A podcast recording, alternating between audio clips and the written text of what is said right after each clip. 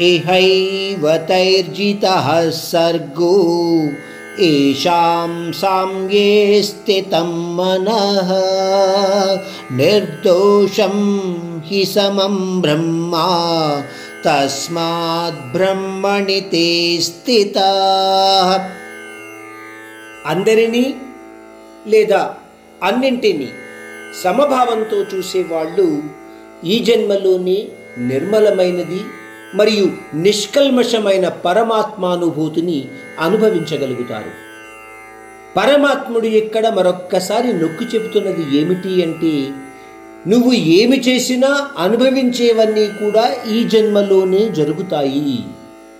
అటువంటి వాళ్ళు సంసార బంధనాహుతులై ఉంటారు. అంటే సంసార బంధాలను విడనాడిన వాళ్ళై ఉంటారు. ఆ పరమాత్ముడు దోషం లేనివాడు. మీకు తెలుసది. ఆ పరమాత్ముడికి ఒకళ్ళంటే ఎక్కువ ఇష్టమని ఒకళ్ళంటే తక్కువ ఇష్టమని ఏమీ ఉండదు.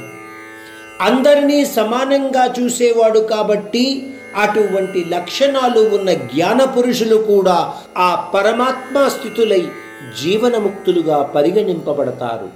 అంటే ఇంకొక జన్మ లేకుండా మిగతా జీవితాన్ని ఆ పరమాత్మ అనుభూతిలోనే గడుపుతారు అని శ్రీకృష్ణుడు ఈ శ్లోకంలో తెలియచేస్తున్నాడు.